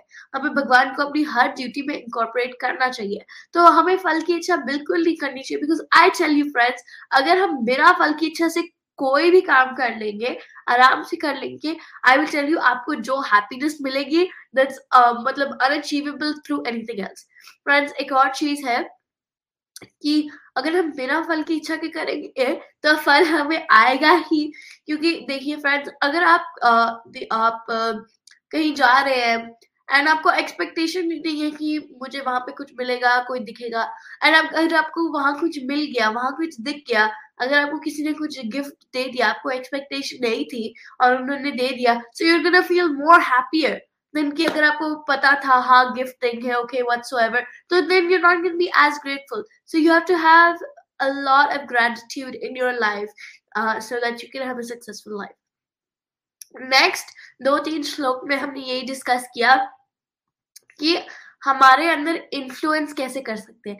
फ्रेंड्स uh, बहुत सारे लोग बहुत सारे लोग इन्फ्लुएंस मेनी पीपल सो जैसे uh, my mother influences me I influence my brother तो हम एक दूसरे को इन्फ्लुएंस करते हैं, एक दूसरे के इंस्पिरेशन होते हैं।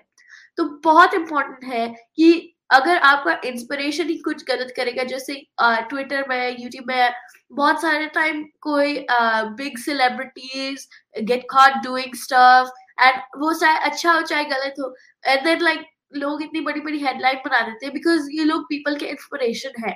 देर पीपल्स आइडल्स तो हम बहुत सारे लोगों से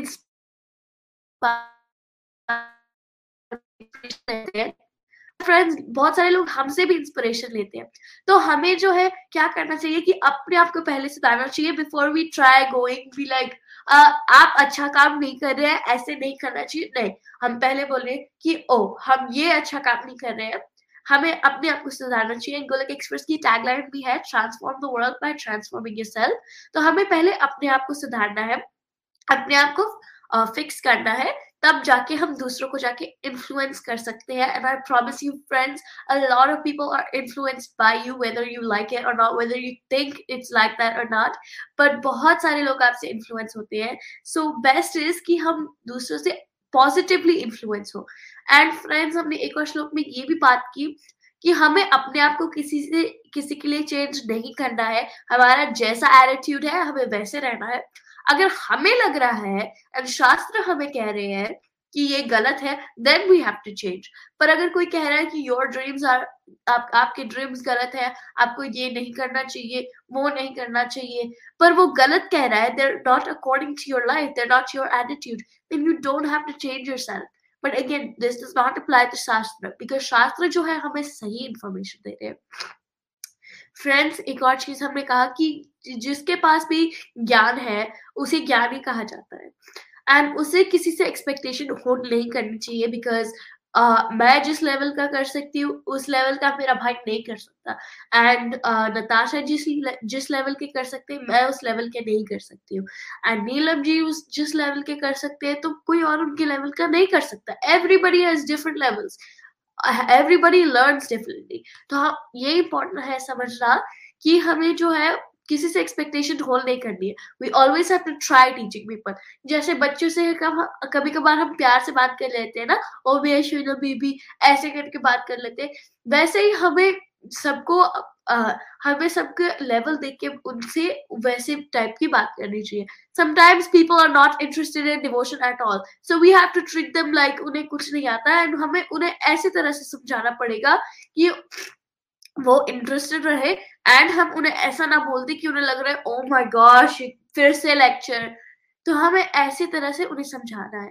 एंड लास्टली हमें समझ हमने समझा कि आत्मा एंड हम आत्मा है एंड हमें अपनी मन और इंद्रियों को कंट्रोल में लाना है। And how can we do that is through satsang seva, sadachar. So friends इस पूरे सत्संग का मैं समरी आपको एक बार फिर से बता देती हूँ कि हम जो करते हैं, भगवान को उसमें जोड़ना है, फल की इच्छा नहीं करनी है, भोग लगा के खाना है एंड अपने मन और इंद्रियों अपने मन और इंद्रियों को कंट्रोल में लाना है। एंड ये डिफ्रेंशिएट करना कि हम बॉडी नहीं, आत्मा है तो हमें we have to stay away from बंधन एज मच एज पॉसिबल तो फ्रेंड्स अब हम चलते हैं रिव्यूज़ की तरफ़। तो पहले हम चलते हैं संगीता जी के पास। हरी हरी बोल संगीता जी हरी हरी बोल। हरी हरी बोल हरी हरी बोल अंशिका बेटा। Hare Krishna Hare Krishna Krishna Krishna, Hare Hare. Hare Ram Hare Ram Ram Ram, Hare Hare.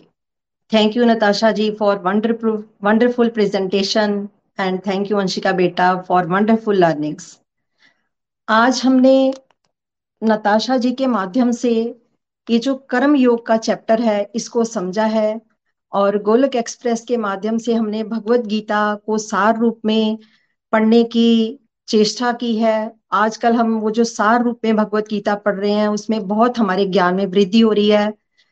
मैं गोलोक एक्सप्रेस से पिछले छह साल से जुड़ी हूँ और बहुत बार हमने भगवत गीता का अध्ययन किया है। लेकिन सार रूप में क्या हमारे मेन पॉइंट्स रहते हैं, उसको आज नताशा जी ने बहुत ब्यूटीफुली प्रेजेंट किया है और जो मेरी लर्निंग्स उससे बन पाई हैं, वो मैं आप सबके साथ शेयर करने जा रही हूँ। सबसे पहले नताशा जी ने हमें बताया भगवत गीता के माध्यम से कि हमें कर्म कैसे करने हैं। कर्म हमें भगवान की खुशी के लिए करने हैं और हमें कर्म फलों से अटैचमेंट जो है वो नहीं लगानी है। जनरल बात करें तो आज तक तो हम कर्म सबसे पहले अटैचमेंट के साथ ही करते थे कि मुझे क्या मिलेगा, इसको करने से मेरा क्या फ़ायदा होगा? लेकिन शास्त्र हमें बताते हैं कि हमने कर्म फलों से बिना अटैच हुए भगवान की खुशी के लिए कर्म करने हैं। तभी हम जो हमारा जीवन का लक्ष्य है कि हमने उस गोलक धाम तक कैसे पहुँचना है, उसको हम हासिल कर पाएँगे। कहते हैं कि ज़िंदगी में कुछ बड़ा करना होता है तो हमें छोटे छोटे त्याग जो है वो करने पड़ते हैं। तो यहाँ तो किस चीज़ की बात हो रही है? यहाँ हम रोज सुबह साढ़े पाँच बजे किस चीज़ के लिए बैठते हैं? उस भगवत प्रेम को प्राप्त करने के लिए बैठ रहे हैं। माला जाप हम क्यों कर रहे हैं? ताकि हम उस परमात्मा के घर, अपने असली घर वापिस जा सके। हमें अपने जीवन का लक्ष्य पहले पता होना चाहिए कि हमारे जीवन का लक्ष्य है उस परम पिता परमेश्वर को प्राप्त करना। और उनको प्राप्त हम कैसे कर सकते हैं? कर्म योग के माध्यम से भी कर सकते हैं। अपने कर्मों को भक्ति भाव से करें फलों से बिना अटैच हुए कर्म करेंगे तो निश्चित रूप से हम उस भगवत धाम को प्राप्त कर सकते हैं। फिर नताशा जी ने भोग का कॉन्सेप्ट बताया कि भोग हमें लगाकर ही खाना खाना चाहिए। हर चीज़ का भोग हमें लगाना चाहिए। जब हम आ, खाने के बाद अगली स्टेज पर आ जाते हैं तो हमें अपने कर्मों का भी भोग लगाना चाहिए कि हम कर्म किस तरह से करें। हम हर कर्म भगवान को समर्पित करते हुए करेंगे तो निश्चित रूप से हम पाप से बच जाएँगे। फिर हमने नताशा जी के माध्यम से सीखा कि जब हमें ज्ञान हो जाता है, जब हम भगवत गीता पढ़ते हैं, हमें धीरे धीरे कुछ बातों का ज्ञान हो जाता है तो हम ज़्यादा टोका टोकी ना करें। जनरली अक्सर देखा गया है कि जब हमें किसी बात की नॉलेज हो जाती है तो जो इस रास्ते पर नहीं चल रहे हैं, या हमारे कुछ नजदीकी रिश्तेदार या नजदीकी जो हमारा फ्रेंड सर्कल होता है, उसमें हम कुछ ना कुछ टोका टोकी कर देते हैं कि ये ऐसे नहीं होना चाहिए, ये ऐसे होना चाहिए तो हमें उससे बचना चाहिए। उससे रिश्तों में थोड़ा दरार आ जाती है खाई बन जाती है, जिसको भरना बहुत मुश्किल हो जाता है। इसलिए जैसे कहते हैं ना कि डॉक्टर जो होता है, वो भी एज के हिसाब से ही दवाई देता है। बच्चे को कम डोज, थोड़ा बड़ा है तो उसको ज़्यादा डोज। इसी तरह हमें भी हर एज के हिसाब से, हर स्टेज के हिसाब से कि इसको कितनी दवाई की ज़रूरत है, उतना ही हम ज्ञान दें, किसी को हम मंत्रा बॉक्स दे दें, किसी को हम फेसबुक से जोड़ दें, किसी को हम लाइव सत्संग से जोड़ दें, जितनी अगले की कैपेसिटी है, उतना देकर हम उसको भगवत प्रेम की तरफ़ बढ़ा सकते हैं। और एक जैसे बात बताई नताशा जी ने कि अपने स्वभाव के अनुसार हर व्यक्ति कार्य करता है। पिछले जन्मों के हिसाब से हम तीनों गुणों से बंधे हुए हैं। उन तीनों गुणों के हिसाब से ही हमारा हर व्यक्ति का स्वभाव होता है और उसके स्वभाव को पहचानते हुए ही उसके स्वभाव को कभी दबाना नहीं चाहिए। जैसा उसका टेस्ट है, उस टेस्ट को उसको हमेशा आगे भी बढ़ाना चाहिए। और फिर बताया हमने आज के सत्संग से सीखा कि जैसे कहते हैं ना कि शीशे पर मिट्टी पड़ जाती है तो हमें अपना ही चेहरा अच्छे से दिखाई नहीं देता। इसी तरह हम एक आत्मा है और हमारे ऊपर मन, बुद्धि और इंद्रियों पर एक कामना, कामनाओं से हम भरे हुए हैं। हमारे मन में भी हर समय कामना आ जाती है, वो फिर बुद्धि में चली जाती है और हमारी इंद्रियाँ जो है अनियंत्रित हो जाती हैं। इसलिए उसको कामना को कैसे हमने रोकना है? अपनी इंटेलिजेंस की सीट पर भगवान कृष्णा को बिठाना है और मन की लगाम जो है वो भगवान के हाथ में दे देनी है। निरंतर सत्संग, साधना, सेवा से जुड़े रहना है। तभी हमारी बुद्धि में वो प्रकाश आएगा और हम उस लस्ट पर काबू पा लेंगे हमारे अंदर नेगेटिव फोर्सेस बहुत ज़्यादा हैं। उन नेगेटिव फोर्स को दूर करने के लिए हमें अपनी डिवोशन की डोजेस को निरंतरता से बढ़ाना पड़ेगा। मन को कभी मारना भी पड़ेगा। और धीरे धीरे हम देखेंगे कि हमारे मन में वो ठहराव आ जाता है, हमारी विल पावर स्ट्रांग हो जाती है। पहले हमें जब हम सत्संग से जुड़ते हैं तो हमें अपनी कमियाँ दिखती हैं, लेकिन धीरे धीरे जब हम साधना पर फोकस करते हैं तो हमारे जो अंदर के विकार हैं वो भी धीरे धीरे दूर होने शुरू हो जाते हैं। और लास्ट में मैं यही कहना चाहूँगी कि मुझे मदर टेरेसा की एक बहुत अच्छी बात लगती है। वो कहती हैं कि मैं तो एक पेन हूँ और भगवान मेरे माध्यम से एक प्रेम पत्र लिख रहे हैं। तो हम सभी भी भगवान के हाथों में एक पेन है। जैसे जैसे वो हमें दिशा निर्देश दे देते हैं वैसे वैसे हम अपने कर्मों को करते जाते हैं और अपने कर्मों को हम भक्ति भाव से बिना अटैचमेंट के करते जाएँगे तो उस भगवत धाम को हम निश्चित रूप से प्राप्त कर सकेंगे। Thank you everyone Hari Hari बोल। हरी हरी बोल हरी हरी बोल संगीता जी। बहुत ही बहुत ही बहुत ही ब्यूटीफुल आपका रिव्यू लगा। मेरे को सुन के बहुत अच्छा लगा। आपने कुछ पॉइंट्स ऐसे कहे जो मुझे बहुत ही एनलाइटन किए टच किए and I really wanted to share them friends उन्होंने कहा कि कभी कभार हम अपना बेनिफिट देखते हैं कि इसमें मेरा क्या बेनिफिट होगा? एंड आपने मूवीज़ में भी देखा होगा एंड महाभारत में भी देखा होगा। आ, सब सब जगह ऑफ़िस स्कूल कहीं पे भी जाओगे तो सब कहेंगे कि इसमें मेरा क्या बेनिफिट है? अगर मैं ये करूँगी तो इसमें क्या होगा? क्या कैसे चलेगा ये? तो हमें यही लगता है कि इसमें मेरा क्या बेनिफिट होगा?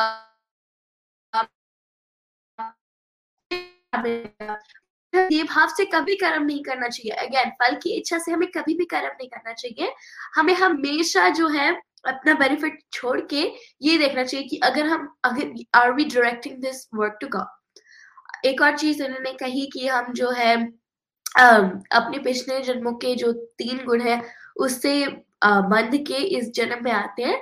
तो हमें मेक श्योर करना है कि हम अपने तीन गुणों पे जो सात्विक गुण है, उसे हावी रखें। उसके बाद जो है, जब हम कर्म योग के साथ सुनते हैं तो हम गुड अच्छे कर्म तो करते हैं, उसके साथ साथ जब हम भगवान को जोड़ते हैं तो वो दिव्य कर्म बन जाते हैं। हमें अपनी लाइफ को दिव्य कर्म बनाने एंड लास्टली आपने जिस जो मदर टेरेसा का कोट बोला कि वो कहते हैं कि वो भगवान के हाथ के एक पेन ही है। बिल्कुल फ्रेंड्स भगवान के हाथ के पेन ही है। एंड हमें भगवान के अकॉर्डिंग कर्म करने चाहिए not according to our own minds क्योंकि हमारे ओन माइंड्स चलते नहीं है। जैसे पेन खुद तो नहीं चलते, कोई उन्हें चलाता है राइट तो हमारे खुद के मन तो अच्छे से चलेंगे नहीं। हम, हमारे बेनिफिट के लिए कभी नहीं बोलेंगे। बट ये इंपॉर्टेंट है कि हम भगवान की वाणी को सुनने की कोशिश करें and we know what's best for us friends let's take this moment वैसे तो ये पूरे सत्संग में हम प्रेयर्स कराते जाते हैं कि I pray for you but friends let's take this moment to do prayers तो अगर आपके फैमिली में फ्रेंड्स में किसी के लिए भी आप प्रेयर्स करना चाहते हैं तो आप नीचे कमेंट बॉक्स में लिख सकते हैं friends and I will dedicate three malas from my side and मैं गोलक एक्सप्रेस के सारे मेंबर्स को भी कहती हूँ कि जो भी प्रेयर्स करते हैं उनके लिए dedicate some part of your mala uh, I hope that ये prayers काम कर जाए and whatever is happening becomes better. तो फ्रेंड्स अब हम चलते हैं नेक्स्ट रिव्यू की तरफ़ सुनीता जी के पास। हरी हरी बोल सुनीता जी, ये हरी हरी बोल। हरी हरी बोल हरी हरी बोल। हरे कृष्णा हरे कृष्णा कृष्णा कृष्णा, हरे हरे हरे राम हरे राम। राम राम, हरे हरे। आज का सत्संग बहुत ही दिव्य सत्संग हमेशा की तरह। Thank you so much Natasha ji. आपके श्रीमुख से कर्म योग के बारे में सुनकर मन आनंद विभोर हो गया। और थैंक यू अपना अंशिका बेटे। आपने भी बहुत प्यारे अपने रिव्यूज़ देखे। ब्यूटीफुल आपकी होस्टिंग आपको भी बहुत बहुत थैंक्स आज के चैप्टर्स के बारे में जो मेरी लर्निंग बनी है, वो हम जो भी कर्म भगवान की खुशी के लिए करते हैं, उतना ही हम संसारिक बंधनों से मुक्त होते हैं। जब हम अपने कार्यों के बीच में भगवान को परम पिता मानते हुए और उनको भगवान भी, उससे भगवान भी खुश होते हैं। कर्म तो हमने वही करने हैं जो भगवान ने हमें ड्यूटीज़ दी हैं, लेकिन वो कर्म हमने निष्काम भावना से बखूबी करने हैं। उसमें किसी तरह का लालच नहीं होना चाहिए कि मेरा नाम बन जाए, शोहरत बढ़े पैसा मिले। ड्यूटी समझकर ही करना चाहिए कि हमें कर्मों के बंधन से मुक्त होना है। कर्मों ही का बंधन है जो हमें बार बार जन्म लेना पड़ता है। पुण्य और पाप दोनों कर्मों के बाद भी हमें जन्म लेना पड़ता है। जैसे जेल में कैदी फंसे होते हैं, उसी तरह हम संसार रूपी जेल में कैद हैं। हमें कर्मों के फल के साथ नहीं बनना, जब कोई कैदी जैसे जेलर के साथ दोस्ती बढ़ाता है, यानी अपने अच्छे कर्मों से उसको खुश करता है, हमें भी उस तो उसकी सजा कम कर दी जाती है। ठीक वैसे ही जब हम भगवान से किसी फल की अपेक्षा ना करते हुए अपने कार्य को सुंदर ढंग से, सच्चाई से करते हैं तो हमारी संसार रूपी जेल की सजा, जो बार बार जन्म मरण का फेर है, मुक्ति मिलती है। जैसे युद्ध में जब अर्जुन अपने सारे रिश्तेदारों को देखकर घबरा जाता है कि ये तो बहुत बड़ा पाप है तो कृष्ण भगवान ने यही कहा कि तुम कौन होते हो? ये मैंने निर्धारित किया है कि तुम युद्ध करो। परिणाम क्या होगा, ये मत सोचो। तो अर्जुन ने पूरी निष्ठा से युद्ध लड़ा और कौरवों को पराजित करा। उन्होंने ये कर्म केवल और केवल कृष्ण भगवान जी के कहने पर ही किया। हमें किसी फल की इच्छा नहीं रखनी चाहिए, क्योंकि उस फल के ऊपर हमारा कंट्रोल नहीं। वो फल खट्टा होगा या मीठा। इसका निष्कर्ष निष्कर्ष करने का केवल कृष्ण भगवान ही है जो इसका निष्कर्ष निकाल सकते हैं। सो हमें कर्मों को हंड्रेड रूप से पूर्ण रूप देना चाहिए, अपनी तरफ़ से हंड्रेड परसेंट देना चाहिए, किसी भी कार्य को करने में उसकी फल की इच्छा नहीं करनी चाहिए, फल की इच्छा भगवान के ऊपर छोड़ देनी चाहिए कि हमें जो भगवान ही इसका फल देंगे। तभी भगवान कर्म बंधनों से मुक्ति दिलाने में सहायता करते हैं। जब हम कोई भी काम अपनी तरफ़ से पूरी निष्ठा से और सच्चाई से करते हैं। किसी भी परिस्थिति में हमें भगवान का भी स्मरण नहीं होना चाहिए। इस संदेश को घर घर पहुँचाया है गोलोक एक्सप्रेस ने।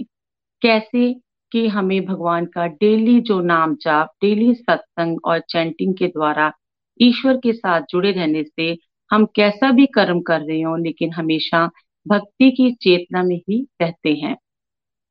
तो हमारे कर्म दिव्य हो जाते हैं जब हम भक्ति और चैंटिंग में रहते हैं। तो ऐसे ही उन्होंने जैसे हमारे इंद्रियों को भी हम खुश करने के लिए जो कार्य करते हैं, वो भी हमारा जो कार्य है, वो भी फलीभूत नहीं होता क्योंकि हमने इंद्रियों को खुश करा है, अपने आप को खुश करा है। हमने किसको खुश करना है? हमने भगवान को खुश करना है। हमने कोई भी जो चीज़ है, जो भोजन ग्रहण करना है, सबसे पहले हमने भोजन भगवान को अर्पित करना है। तभी वो भोजन जो है, वो प्रसाद बन जाता है और हमारा जो जितनी नेगेटिविटी है, वो हमारी उस प्रसाद के रूप में लेने से हमारी नेगेटिविटी भी दूर हो जाती है। तो इस तरह से मैं अंत में अपनी वाणी को विराम देते हुए निखिल जी का, नितिन जी का, प्रीति जी का रूपाली जी का, निधि जी का व रूपाली जी का, निधि जी का दिल से आभार व्यक्त करती हूँ, जिनके द्वारा हमें भगवत गीता समझने का और इसको अपने जीवन में उतारने का मौका मिला। Busy through the body free as a soul Hari Hari बोल, हरी हरी बोल। थैंक यू अंशिका बेटे thank you thank you thank you Hari बोल। हरी हरी बोल हरी हरी बोल। Thank you so much Sunita ji आपका रिव्यू बहुत अच्छा लगा। I really really enjoyed it and I had so much fun आपको सुन के। एंड आपने एक पॉइंट कहा कि जब हम चैंटिंग करते हैं, सत्संग करते हैं, साधना करते हैं, सेवा करते हैं तो जब हम ये सब करते हैं फ्रेंड्स तो क्या होता है ना कि हम चाहे भगवान से चाहे अच्छे कर्म नहीं कर हम चाहे अच्छे कर्म करें, बुरे कर्म करें, हम हमेशा भगवान के साथ जुड़े रहते हैं।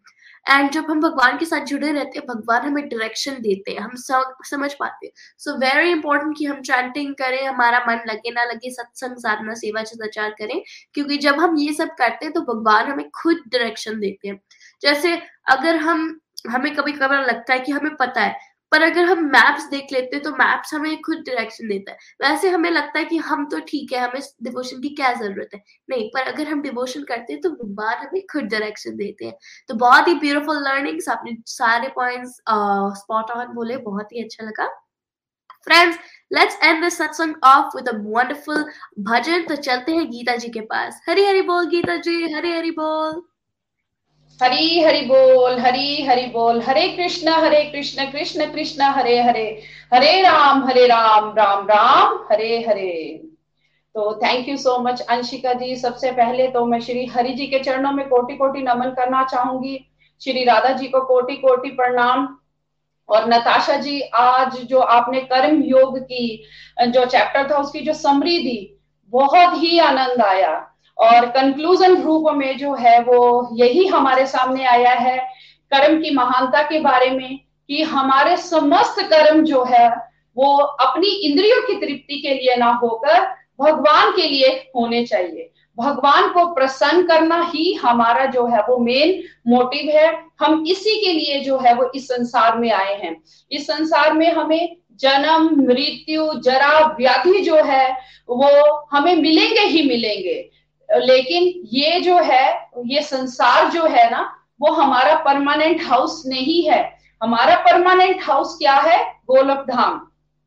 तो गोलक धाम की प्राप्ति हमें कैसे होगी? गोलक धाम की प्राप्ति होगी जब हर समय, हर क्षण जो है, वो हम सत्संग, साधना, सेवा और सदाचार को जो है, वो करते रहेंगे। अपने कर्मों को जो है, वो हमने दिव्य कर्म जो है, वो बनाना है। जैसे तमोगुण, रजोगुण, सतोगुण। तीनों गुण हैं, इसके बारे में हमें जो है वो बताया गया। लेकिन ये तीनों गुण ही जो है, वो तब भी जो है वो बेड़ियाँ हैं। जैसे कि बोलते हैं, लोहे की जंजीरें, वो भी बेड़ियाँ। उसके बाद चांदी की बेड़ियाँ आ गई तो वो चांदी की जो जंजीरें हैं, वो भी बेड़ियाँ। सोने की जंजीरें हैं, वो भी बेड़ियाँ। लेकिन इन तीनों कर्मों से, इन तीनों जंजीरों से जो है वो हमें ऊपर उठकर जो है वो किस रास्ते पर चलना है? दिव्यता के रास्ते पर। प्रभु, जो कुछ भी है, वो सब आपका, बस आपको खुश करने के लिए जो है वो मैं हर कर्म कर पाऊँ। तो चलिए, आज हमारा चैप्टर कर्म योग था।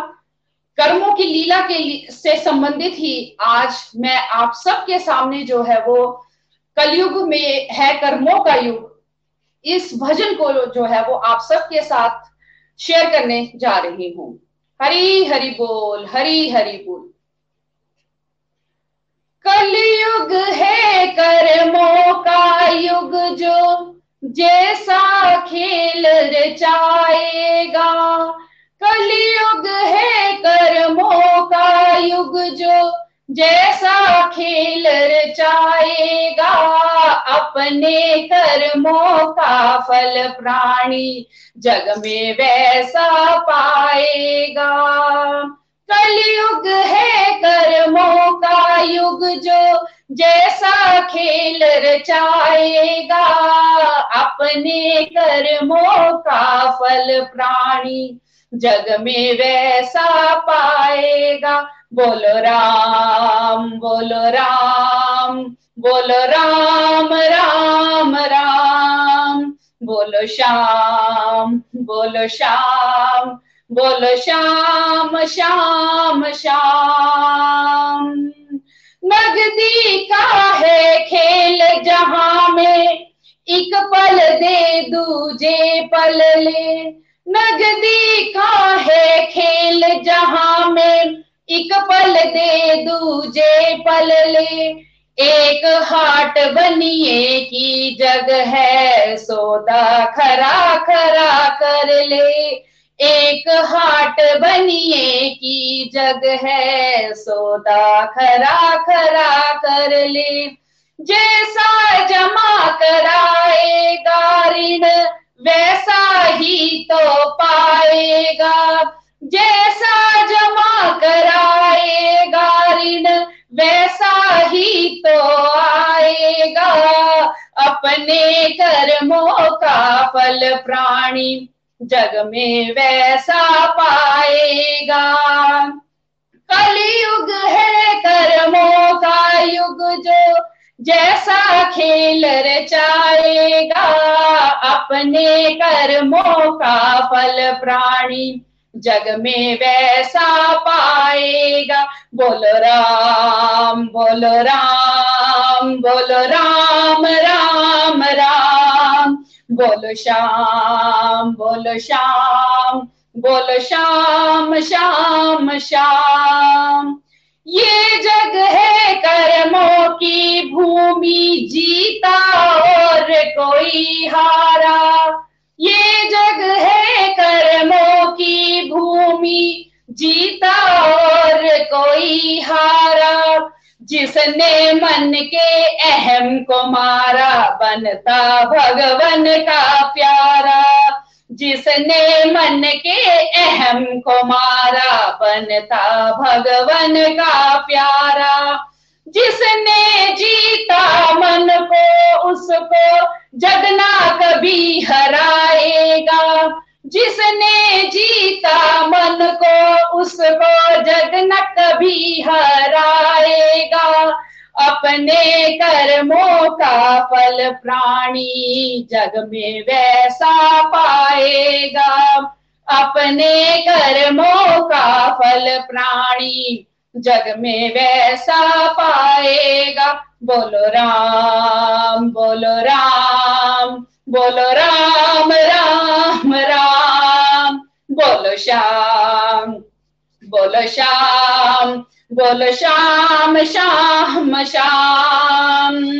कलयुग है कर्मों का युग जो जैसा खेल रचाएगा, अपने कर्मों का फल प्राणी जग में वैसा पाएगा। मेवे के बदले में मेवा, सेवा का बदला सेवा। देगा सुख आराम मिलेगा, देगा दुख आफत लेगा। मेवे के बदले में मेवा सेवा का बदला सेवा। देगा सुख आराम मिलेगा, देगा दुख आफत लेगा। नेकी का बदला, नेकी से, नेकी का बदला, नेकी से जग में प्राणी पाएगा, अपने कर्मों का फल प्राणी। जग में वैसा पाएगा। बोलो राम बोलो राम बोलो राम राम राम। बोलो श्याम बोलो श्याम बोलो श्याम श्याम श्याम। कलयुग है कर्मों का युग जो जैसा खेल रचाएगा, अपने कर्मों का फल प्राणी जग में वैसा पाएगा। दूजे के घर आग लगा कर मद में प्राणी तू फूला, दो दिन का घर चाकी चूला माया के भ्रम में भूला, दूजे के घर आग लगा कर मद में प्राणी तू फूला। दो दिन का घर चाकी चूला, माया के भ्रम में भूला। एक हवा के झोंके में तिनका सा तू उड़ जाएगा। एक हवा के झोंके में तिनका सा तू उड़ जाएगा। अपने कर्मों का फल प्राणी जग में वैसा पाएगा। अपने कर्मों का फल प्राणी जग में वैसा पाएगा। बोलो राम बोलो राम बोलो राम राम राम। बोलो श्याम बोलो श्याम बोलो श्याम श्याम श्याम। कलयुग है कर्मों का युग जो जैसा खेल रचाएगा, अपने कर्मों का फल प्राणी जग में वैसा पाएगा। धोखा दगा फरेब का पहरा, आज लगा घर घर डेरा। मानवता को भूल के प्राणी करता है तेरा मेरा। धोखा दगा फरेब का पहरा, आज लगा घर घर डेरा। मानवता को भूल के प्राणी करता है तेरा मेरा। अंधकार में भटका प्राणी, अंधकार में भटका प्राणी, नेक राह कब आएगा? अपने कर्मों का फल प्राणी जग में वैसा पाएगा।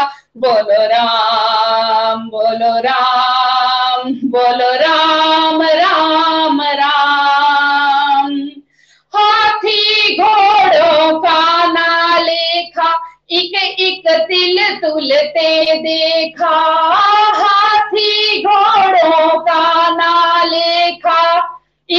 तिल तुलते देखा, सच का मोल मिले ना जग में, झूठ सदा बिकते देखा। ऐसा हाल रहा तो सच फिर ढूंढे से ना पाएगा।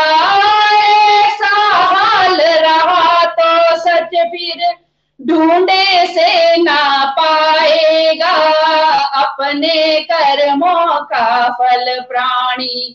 जग में वैसा पाएगा। बोल राम बोल राम बोल राम राम राम। बोलो श्याम बोलो श्याम बोलो श्याम श्याम श्याम। जो गैरों के घर को बसाए, उसके घर खुशियाँ आए औरों पर जो वार करेगा, वो वैसा ही फल पाए। जो गैरों के घर को बसाए, उसके घर खुशियाँ आए। औरों पर जो वार करेगा वो वैसा ही फल पाए।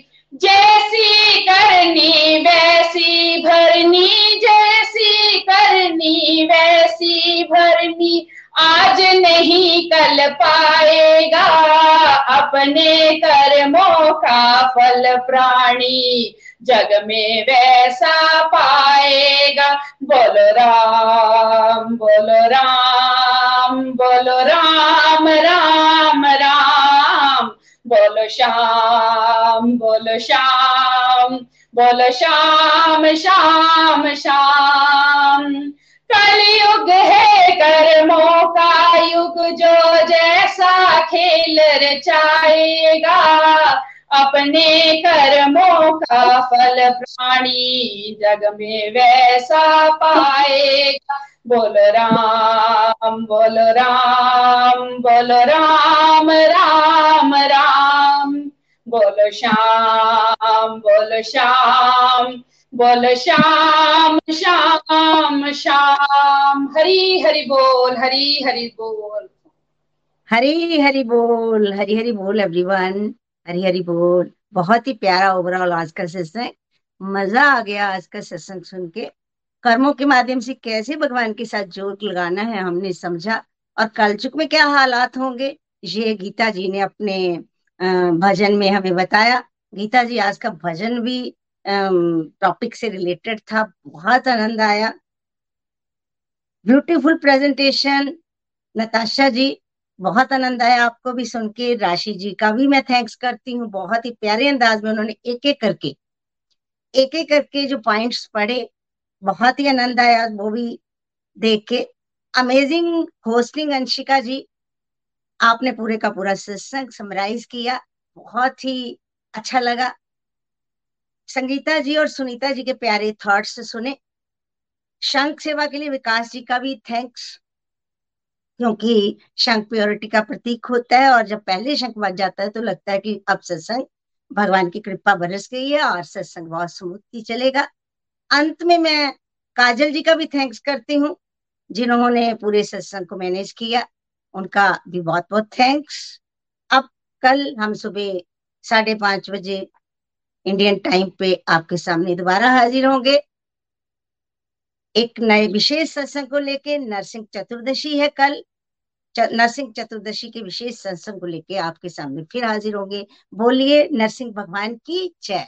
हरे कृष्णा हरे कृष्णा कृष्णा कृष्णा हरे हरे। हरे राम हरे राम राम राम हरे कृष्णा हरे कृष्णा कृष्णा कृष्णा हरे हरे। हरे राम राम। राम राम हरे। गोलोक एक्सप्रेस से जुड़ने के लिए आप हमारे email address info at the rate of Golok Express dot O R G द्वारा संपर्क कर सकते हैं या हमारे व्हाट्सएप या Telegram number seven zero one eight zero two six eight two one से भी जुड़ सकते हैं। आप हमसे फेसबुक पेज और यूट्यूब के माध्यम से भी जुड़ सकते हैं। हरी हरी बोल।